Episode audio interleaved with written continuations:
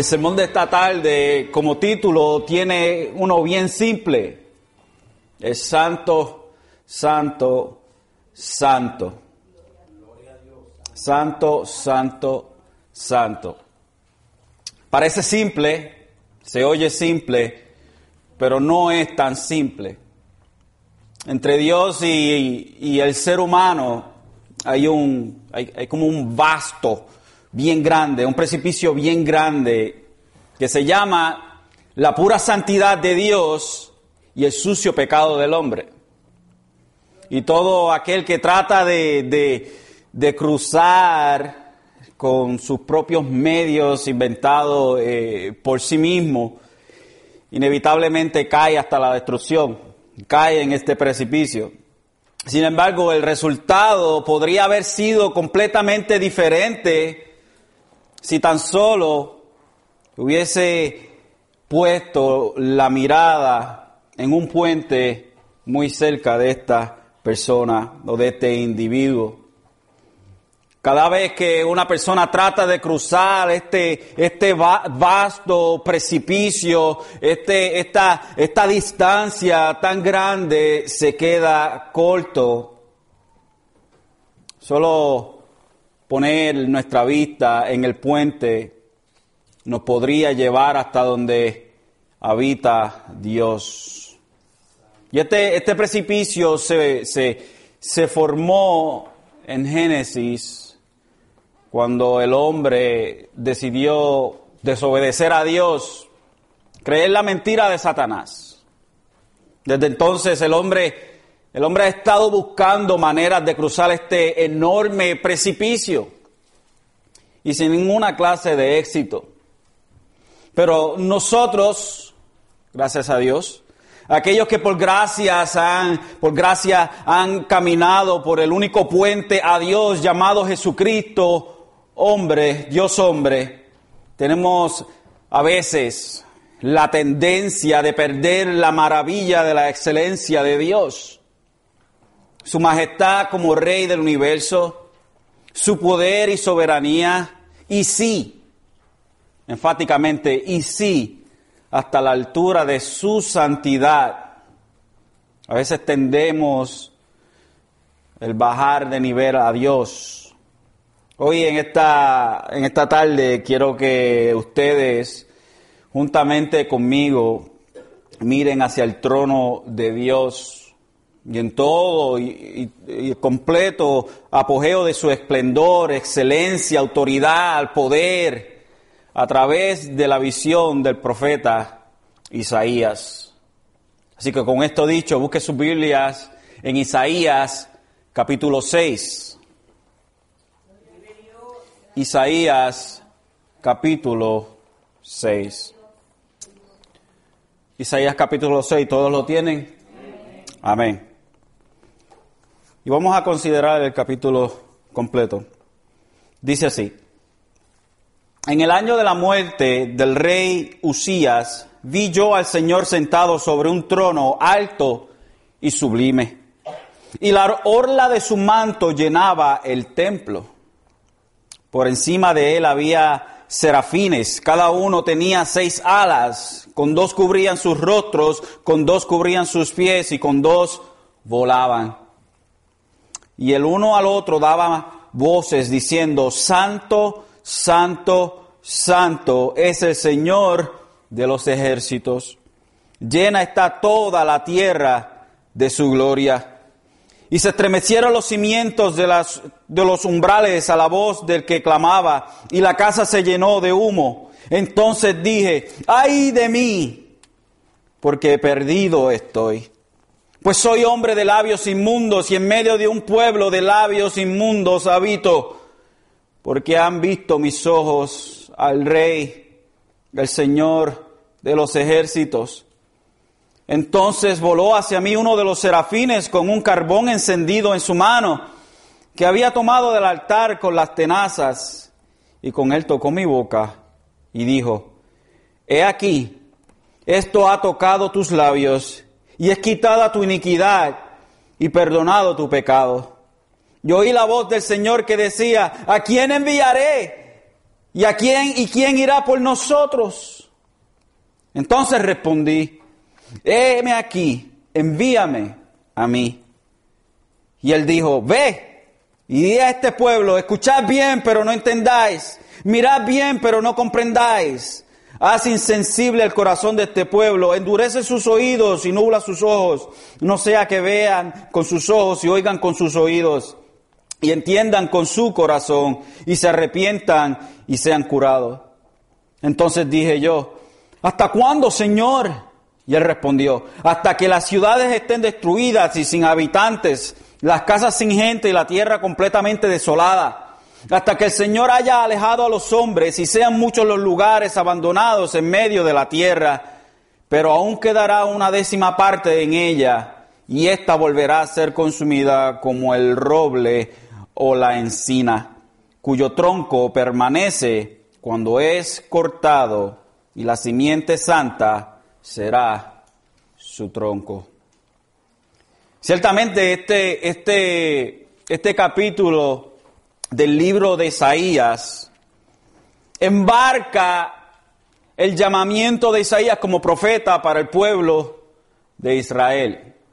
Es el comienzo, lo que podríamos decir la inauguración del ministerio de Isaías. La pregunta sería, ¿por qué no está esto en el primer capítulo? ¿Por qué tiene que estar en el capítulo 6 la inauguración de Isaías? Bueno, podemos decir ciertamente que el libro de Isaías no está necesariamente escrito cronológicamente, o sea, suceso tras suceso en cuestión de tiempo. Está escrito de una manera en la cual Dios quiso que fuese escrito. Ahora, hay detalles que nosotros podemos inquirir y podemos tratar de desmenuzar la razón por la cual este capítulo eh, o, la experiencia de Isaías está escrita en el capítulo 6 no en el capítulo 1 para comenzar el libro. Pero creo que esto sería eh, tomar de lo que es el mensaje en fin, no es consecuente, en realidad no tiene importancia para lo que queremos entender hoy.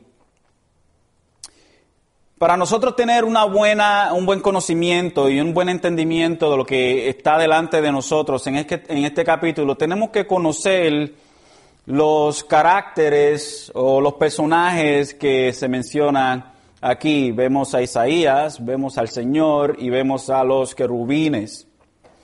Y vamos a comenzar conociendo a Isaías. Y, permítame darle un pequeño, un simple eh, pequeño trasfondo sobre el profeta Isaías. Isaías, su nombre quiere decir Jehová es mi salvación. Era hijo de Amós, no Amós el, el profeta. Este profeta Isaías sirvió en el reino del sur llamado Judá. Algo de trasfondo, el reino de Israel, la nación de Israel se había dividido entre dos reinos el reino del norte, que, se conoce para el tiempo de Jesús, se conoce como Samaria o los samaritanos. Y el reino del sur, con dos tribus, Benjamín y Judá, en donde se encontraba Jerusalén. Así que Isaías sirvió en el reino del sur, donde estaba, donde él habitaba, que era en Jerusalén. Isaías sirvió bajo cuatro diferentes reyes en su ministerio desde el 739 al 686 antes de Cristo. Acuérdense que los números antes de Cristo van bajando. Es como nosotros decir hoy en día, estamos a punto de recibir el 2013 en vez del 2015. So, van en reversa. Parece que Isaías también venía de, de una familia bien prominente porque tenía acceso al rey. También este, Isaías era casado, tenía dos hijos, era contemporáneo con Oseas y Miqueas. Y el libro de Isaías es citado más de 65 veces en el Nuevo Testamento y el nombre de Isaías es mencionado más de 20 veces en el Nuevo Testamento. Imagínense lo prominente que era Isaías como profeta. El libro de Isaías tiene 66 libros y algunos dicen que es el pequeño evangelio, la pequeña Biblia, perdón, porque nos enseña desde el Mesías, su crucifixión, la crucifixión del Mesías, este siervo que es enviado en Isaías 53, nos enseña la restauración de Israel, nos enseña el futuro, nos enseña el pasado. Bueno, es por eso le dicen la pequeña Biblia dentro de la Biblia, porque tiene 66 libros, los cuales nos dan un esquema completo del, del plan de redención de Dios. Algo bien interesante, y esto es simplemente la tradición, no podemos completamente confirmar esto, pero la tradición dice que Isaías murió de una forma bien particular la forma que murió Isaías fue eh, aserrado, o sea, fue cortado por la mitad con una sierra de cortar madera. Hay algunos que dicen que la manera que fue cortado no fue así, sino que fue así, verticalmente. So que Isaías, este gran prominente profeta en Judea, es la persona en la cual vemos teniendo la visión en el año de la muerte del rey Usías. Vi yo al Señor sentado sobre un trono alto y sublime y la horda de su manto llenaba el templo. Así que comenzamos con el tiempo de la visión, el tiempo de la visión. Y esta visión ocurrió en el mismo año de la muerte del rey Usías, alrededor del año 40 al año 39. Hay, give and take, como dicen. Usía eh, fue eh, rey de Judá por alrededor de 52 años. bajo el reinado de Usías, Israel experimentó prosperidad financiera, eh, prosperidad comercial, prosperidad militar. Así que la muerte de este, de este gran rey de Israel fue algo muy doloroso para Israel. Sin embargo, este rey, el cual Dios le había dado tantas cosas, su corazón se enorgulleció en contra de los preceptos de Dios y trató de encender incienso, algo que le tocaba simplemente a los sacerdotes del templo. Él quiso hacerlo después que más de 80 sacerdotes le dijeron, no hagas esto. Y en el momento que terminó de hacer esto, de desobedecer un precepto de Dios, de que los reyes no podían, o que nadie más, más que los sacerdotes podían encender el incienso, después que hizo esto, rápidamente, repentinamente, en su frente apareció lepra. Lepra. Una de las enfermedades más devastadoras que había en el tiempo de antes. Hoy casi no se ve la lepra, todavía existe, pero no como en el tiempo de antes.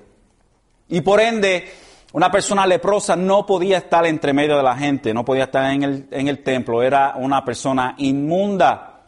¿Por qué era inmunda? Porque podía este, este, esta enfermedad calcomerla a través de todo el pueblo. Así que el rey Usías, este gran rey que amaba a Dios, en un momento desobedeció a Dios. Y en ese momento de, desobediencia, Dios trajo juicio rápido en contra del juez, del rey.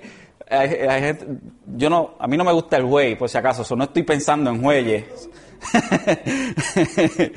en contra, Dios trajo juicio en contra del rey, no del juez, del rey Usías, por esta desobediencia. A pesar de que había sido un buen rey en Israel, Usías, murió solo y fuera de, en una casa aparte solo y allí murió.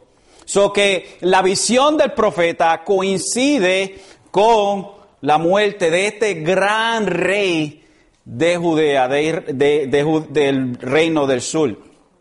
Ahora, algo que tenemos que tener en, claro es que después de la muerte de Salomón, cuando el reino se dividió con, eh, con su hijo, los reyes del norte prácticamente todos eran malos.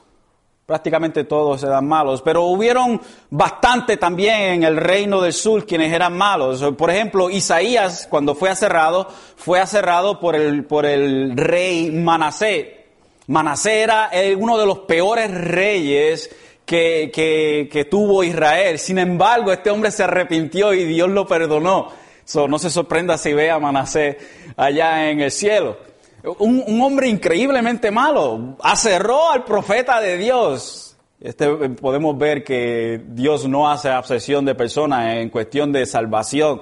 Dios salva a quien quiere, como Él quiere y en donde Él quiere, no importando lo malo que puede hacer una persona. Puede ser un asesino de cientos de personas, puede ser un, un depredador de niños y Dios lo salva por más malo que sea. El problema no está con Dios, el problema está con nuestro punto de vista sobre el pecado. El pecado de aquel que hace tantas barbaridades delante de Dios, hermanos, es igual que nuestro pecado, porque el pecado es pecado. Así que nosotros somos tan feos como aquel que asesinó a 6 millones como Hitler. Ah, imagínense. A veces nosotros decimos, eh, yo soy bueno, yo no le hago mal a nadie. Sin embargo, delante de Dios todos somos culpables y merecedores de castigo eterno. Aquel que no está en Dios ya está bajo castigo. La cuestión es, Dios nos saca del castigo que ya está para aquel que no está en Dios. Bueno, entonces, este rey eh, si usted quiere leer más sobre el rey Usías y sobre esta experiencia, puede buscar en Segunda de Crónicas, capítulo 26, y Segunda de Reyes, capítulo 15. Y en, Reyes es llamado Azarías, so que eh, el nombre es un poco diferente en Segunda de Reyes, porque sumo sacerdote también se llamaba Azarías, so que en Segunda de Crónicas el nombre se le cambia a Usías. Ok.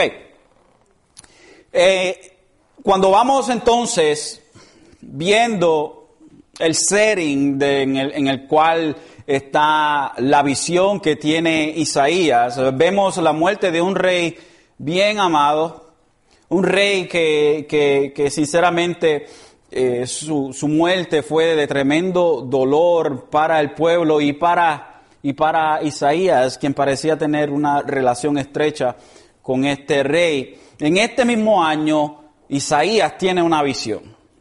Una visión increíble. Una visión que lo deja perplejo. Una, visión que lo, lo, deja, lo deja en, choque, que, que, lo deja con, con un miedo increíble. En lo que pudo haber sido entonces en un momento oscuro para Isaías y para la nación, por la muerte de este rey tan amado, llega esta visión. Una visión de un rey como ningún otro rey. Una visión más grande de, un rey que era mucho más grande que Usías, mucho más majestuoso que Usías, mucho más noble que Usías, mucho más grande que cualquier rey que hubiese reinado en Israel. Y parece ser que Isaías se encontraba en el templo cuando esto sucedió, cuando tuvo esta visión. Pero no estamos muy seguros, porque la visión en realidad transciende más allá de, lo físico, del mundo físico. Así que el profeta está eh, eh, o inmerso en el mundo espiritual, so que el mundo físico en el momento de la, de la visión en realidad no es importante en, el lugar donde él se encontraba. So, el profeta ve al Señor sentado en un trono alto y majestuoso. Y esto, esto si, si nosotros podemos tratar de imaginar lo que está experimentando Isaías en, en ese momento, Creo que nosotros no tendríamos palabras para, para describir lo que está sucediendo. la mente humana no tiene vocabulario para describir aquello que es completamente foráneo a nuestra experiencia natural. Dios entonces se presenta de una manera en la cual el ser humano pueda describir más o menos lo que está viendo y usar un lenguaje con el cual podamos relacionarlo, relacionarnos para poder entender la visión. Así que el profeta o lo que el profeta describe del Señor lo podemos sumarizar o podemos eh, compactarlos en unas pocas palabras. ¿Qué es lo que ve Isaías en este primer verso cuando dice, vi yo al Señor sentado sobre un trono alto y sublime y la orla de su manto llenaba el templo? ¿Qué quiere decir esto que vio Isaías en, pocas palabras? Dios, el Rey de Reyes, sublime, sentado con su gloria, cubre el templo. La gloria de Dios cubría el templo. Dios sublime, grande y majestuoso, sentado, y su ropa, sus faldas cubrían el templo. Es otra manera de decir, la gloria de Dios cubría todo el templo. Solo que está viendo Isaías es Dios y su gloria desplegada. Abacú 3.3 dice, Dios vendrá de Temán y el santo desde el monte de Parrán. Su gloria, como el corito que acabamos de, cantar, cubrió los cielos y la tierra se llenó de su alabanza. La gloria de Dios, y aquí la vemos en, el, a través de la visión de Isaías cubriendo el templo, pero va mucho más allá. La gloria de Dios cubre los cielos, la gloria de Dios cubre la tierra. Debemos entender que, que aún la visión de Isaías era una visión velada. Una visión velada que tenía un poco de velo, un poco cubierta. O sea, lo que el profeta está viendo es solo lo que podríamos llamar una, una teofanía. Es Dios mostrándose de una forma visible, pero no en la completa plenitud de su gloria. Sea, lo que él está viendo, Isaías, no es la completa gloria de Dios no es la completa gloria de Dios. ¿Por qué no es la gloria completa de Dios? Pablo dijo en 1 Timoteo 6:16, dice, el único que tiene inmortalidad, hablando de Jesucristo, y habita en luz inaccesible, o sea, luz que no puede ser penetrada, que nadie puede acceder a esa luz, a quien ningún hombre ha, visto ni puede ver, ningún hombre ha visto ni puede ver, a Él sea la honra y el dominio eterno. Amén. Pero ven acá, Pablo, si la gente vio a Jesucristo. La gente vio a Jesucristo caminando por, por, las orillas del, del, mar de Galilea. La gente lo vio en Jerusalén. Todas las, ¿Cuántas miles de personas no vieron a Jesucristo, Pablo? ¿Cómo tú nos dices a nosotros que ningún hombre le ha visto? Ciertamente podemos decir que seres humanos vieron una representación de Dios, una imagen de Dios dada por Jesucristo, quien es Dios. Vimos al Dios encarnado, Jesucristo, Dios encarnado. El Hijo al Padre le ha dado a conocer. So que vemos a Dios en Jesucristo, pero no vemos por completo lo que Dios es. ¿Por qué? Porque Dios es infinito. Para usted ver a Dios en su gloria y majestad, usted tiene que ser infinito como Dios. Y si usted es infinito como Dios, entonces usted también es Dios. Así que lo que Isaías está viendo, esta, esta, lo que llamamos una teofanía, una representación visible de Dios, es algo velado, o sea, que tiene como si fuera un velo encima para que Isaías no viese la, la, la, la gloria completa de Dios.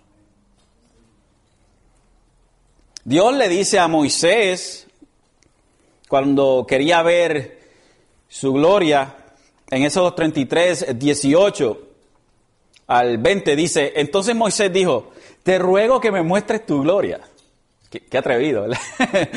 Pero esta, este es el, tipo de relación que tenía Moisés con, con Dios. Le dice, te ruego que me muestres tu gloria. Ay, yo quiero verte. Y el verso 19 dice, y, él respondió, Dios, yo haré pasar toda mi bondad delante de ti y proclamaré el, nombre del Señor delante de ti. Y tendré misericordia del que tendré misericordia y tendré compasión de quien tendré compasión. Y añadió, este es Dios, no puedes ver mi rostro porque nadie puede verme y vivir. nadie puede ver a Dios y vivir. O sea, lo único que Dios le dio a ver a, a, Moisés era simplemente sus, eh, sus espaldas. La idea es, en inglés, the afterglow. Es, es, es, es, la luz que va después. Eh, por ejemplo, usted está en un, en un usted está en el, en el monte, ¿ok? Está en las montañas y de lejos usted ve la ciudad y usted mira hacia arriba de la ciudad, usted ve como el reflejo de la ciudad, esa, esa luz que refleja la ciudad hacia, eh, arriba. So, lo único que usted puede ver es simplemente no la ciudad como tal, pero la luz que emana de la ciudad. So, esa es la idea. Es, como el afterglow de Dios, pasando Dios y y, es como si fuera un tren pasando y lo que único que usted puede ver es el celaje. Esa, es la idea, es ver el celaje de Dios. So que eh, eh, y eh, Moisés no vio a Dios la gloria completa de Dios. ¿Por qué? Porque hubiese muerto, porque no hay quien pueda ver a Dios. Dios, primero que todo, Dios se nos presentó, se le presentó a hombres y a mujeres, especialmente en el Viejo Testamento, de una manera que ellos podían ver físicamente de una manera que ellos podían ver físicamente.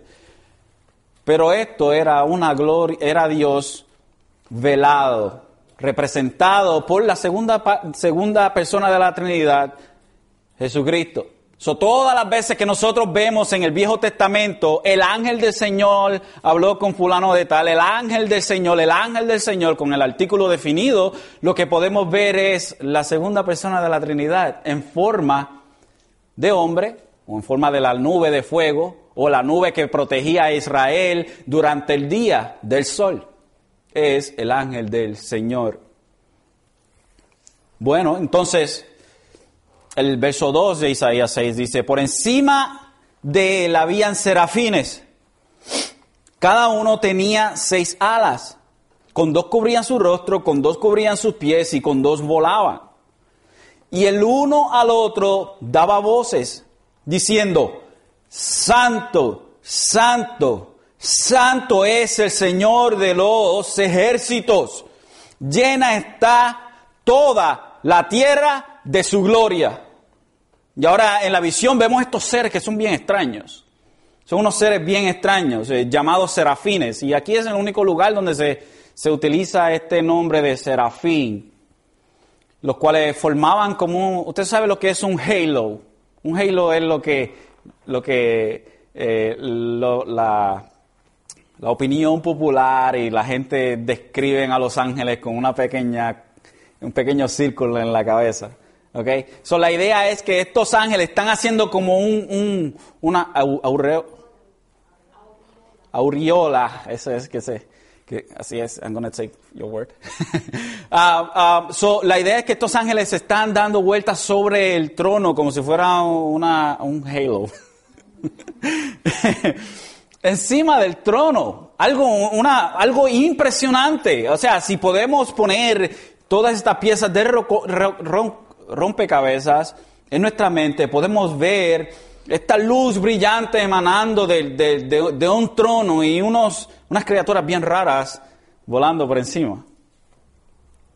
Entonces, estos serafines, los cuales formaban este halo Uriola, es el único lugar donde aparecen estas criaturas, las cuales en realidad son bien parecidas a, las cuatro, a los cuatro seres vivientes que vemos en Apocalipsis. Vaya conmigo a Apocalipsis para que veamos unas criaturas parecidas. Y, aquí hay diferentes opiniones, y, y I'm going to give you the download en esto. Hay diferentes opiniones, algunos que creen que son las mismas criaturas, y en realidad puede ser que sean las mismas criaturas. Apocalipsis capítulo 4, versos 6 al 11. Y mire, esta es una visión de Juan, este es Juan en el libro de Apocalipsis, teniendo una visión del trono también.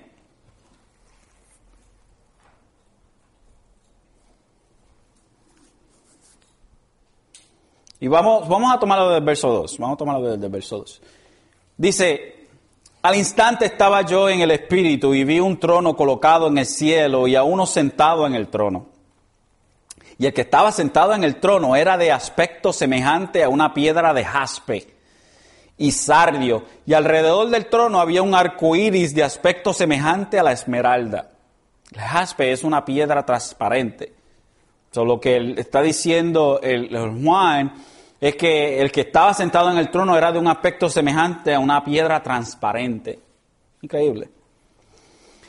Y alrededor del trono había un arco iris de aspecto semejante a la esmeralda. La esmeralda es color verde. y alrededor del trono había 24 tronos. Y sentados en los tronos, 24 ancianos vestidos de ropas blancas con coronas de oro en la cabeza.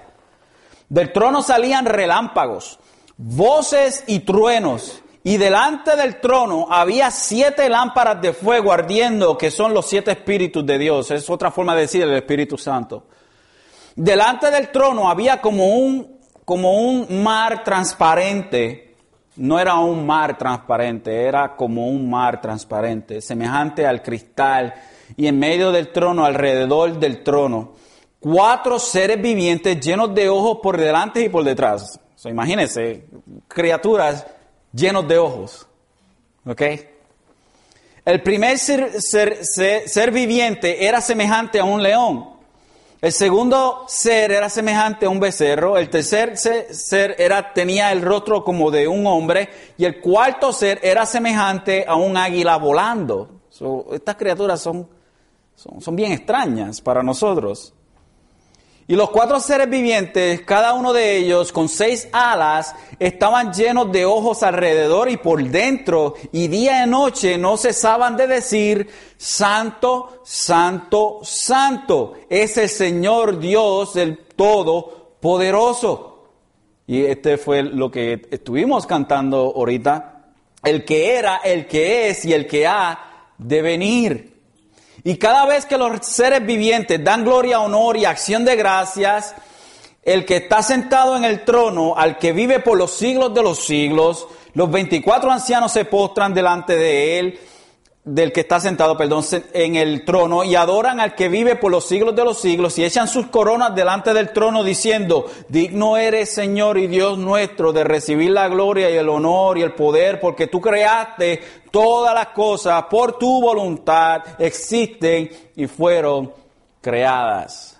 Una imagen increíble que Juan nos presenta a nosotros del, del, del cuarto del trono de Dios. Vemos unas criaturas extrañas, vemos los 24 ancianos y vemos este, estas criaturas bien raras. Y, es lo que estas criaturas, este, lo que nosotros conocemos como los querubines. tenemos los querubines y tenemos los serafines y, la tendencia de pensar es que son la misma criatura. Eh, serafín, la idea de serafín es los, los ardientes.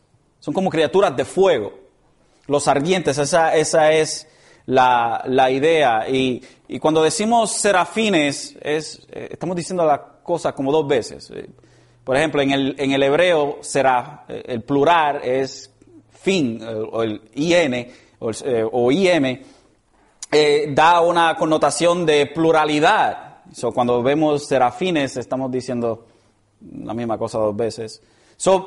Vemos en, el, en, este, en esta visión de, de, de Isaías a estos seres. También, si quiere leer en su casa, en Ezequiel capítulo 10, vemos estos seres nuevamente en Ezequiel capítulo 10, la visión del trono y, el, y, la visión de Ezequiel del trono la presenta como rueda dentro de una rueda de fuego y estos seres vivientes de fuego con un montón de ojos.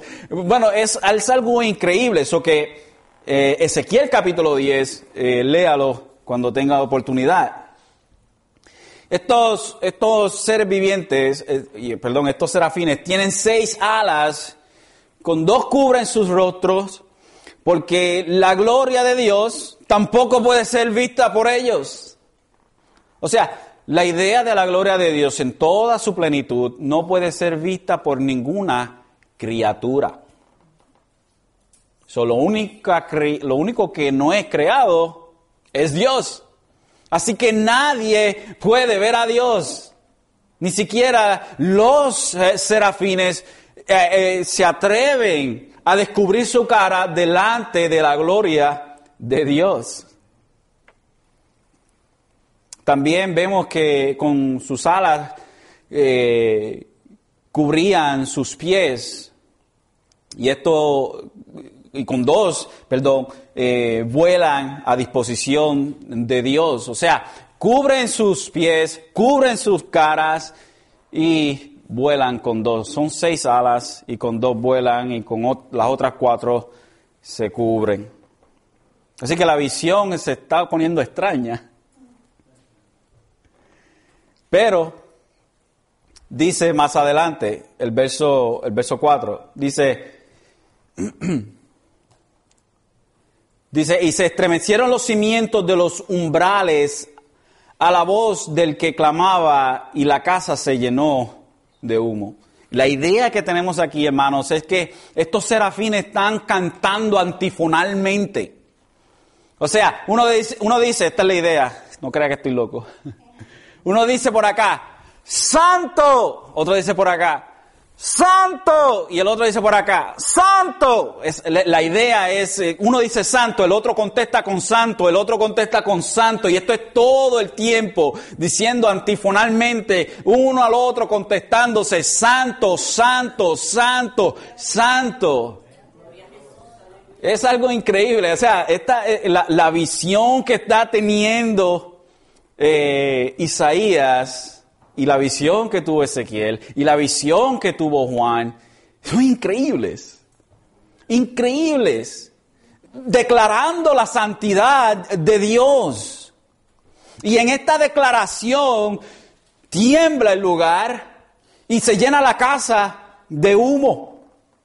Hay, una, hay, un, hay, hay un suceso similar a, a, esto del el humo y, el temblor en esos Éxodo 16, 20, Éxodo 16, 20, donde dice, perdón, Éxodo, perdón, 19, 16 al 20, Éxodo 16, 16 al 19, 16 al 20, dice, y aconteció que al tercer día, cuando llegó la mañana, hubo truenos y relámpagos, esto es cuando Dios se va a hablar al pueblo de Israel después que han salido de Egipto, Alrededor de tres meses después que salieron de Egipto, hubo truenos y relámpagos y una densa nube sobre el monte y un fuerte sonido de trompeta y tembló todo el pueblo que estaba en el campamento.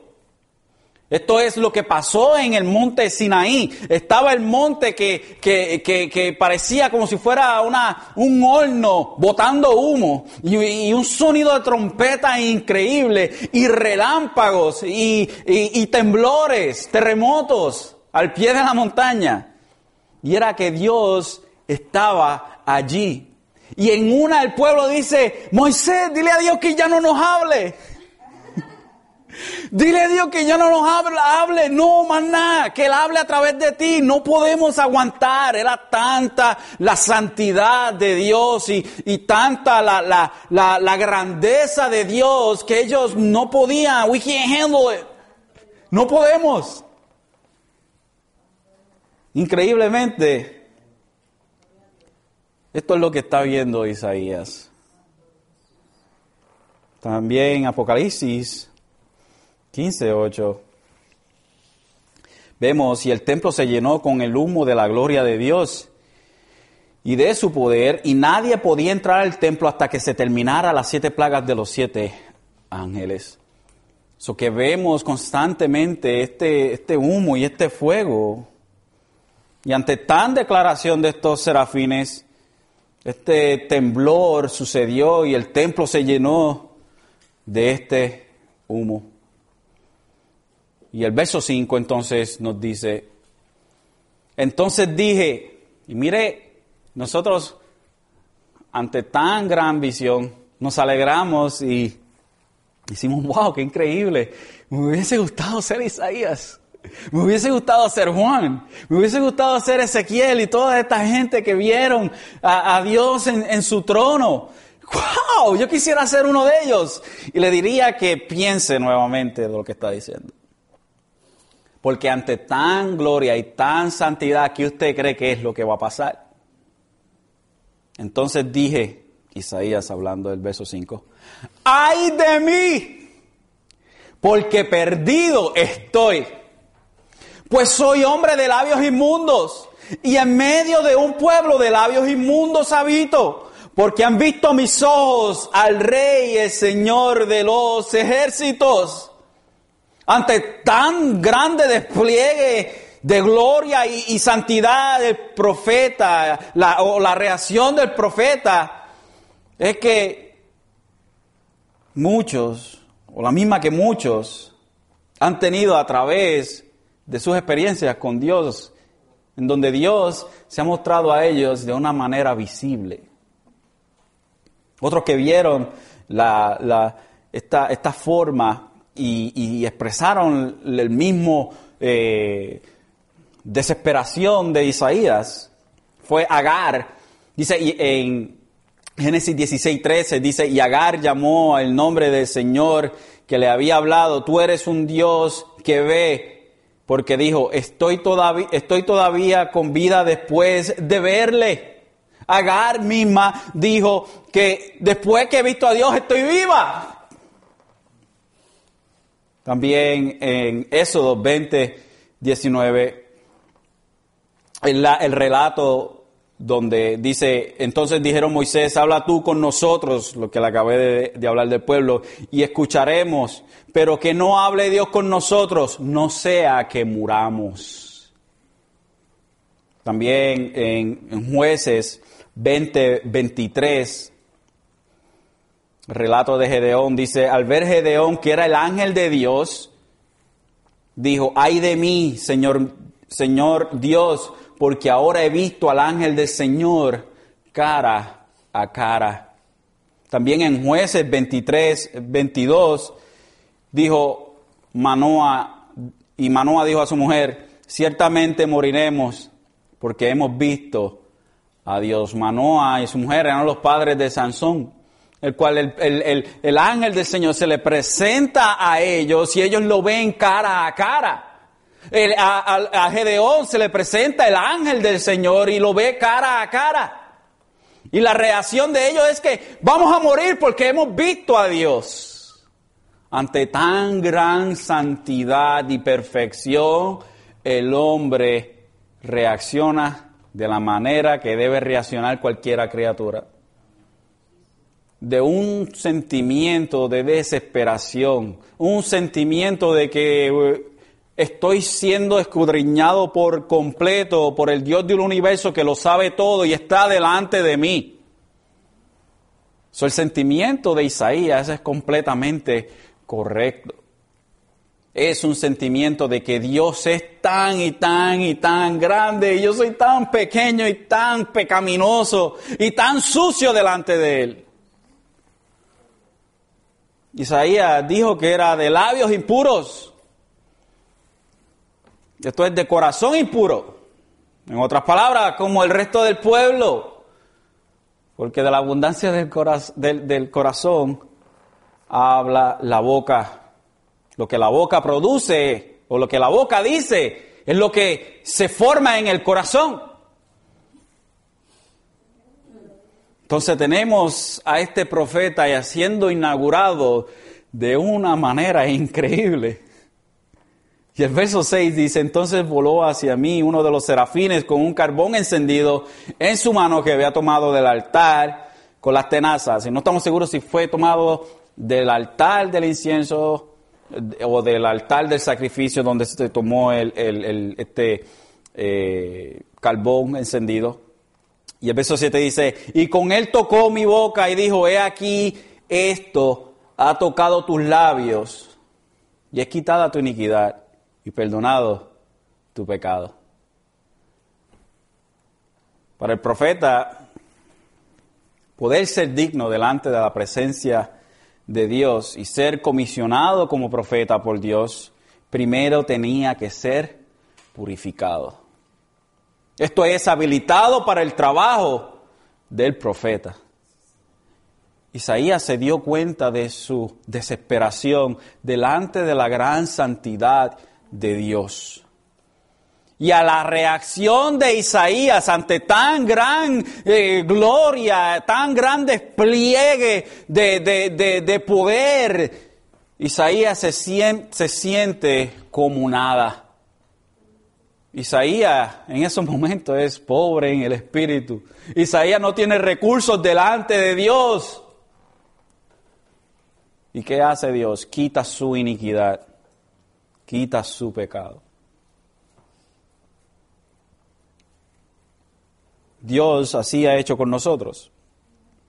Cuando nosotros fuimos presentados con el Evangelio, Dios nos dio con un marrón en nuestro corazón y nos dejó ver a nosotros nuestra pecaminosidad, nuestra iniquidad y nos dejó ver su santidad.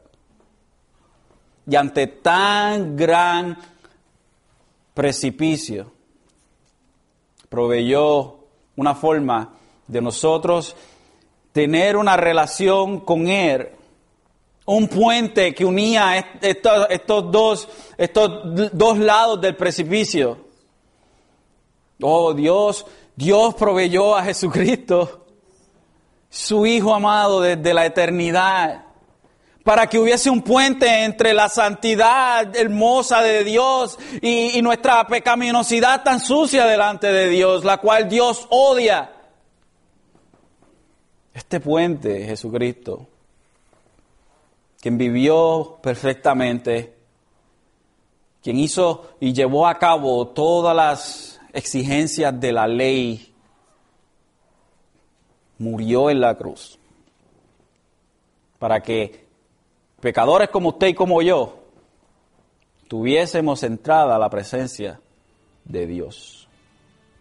Esto, hermanos, es lo que Isaías está viendo. Está viendo la gran santidad de Dios y como Dios mismo es el que quita la iniquidad de Isaías. Esto es hermoso. Esto es el Evangelio, hermanos.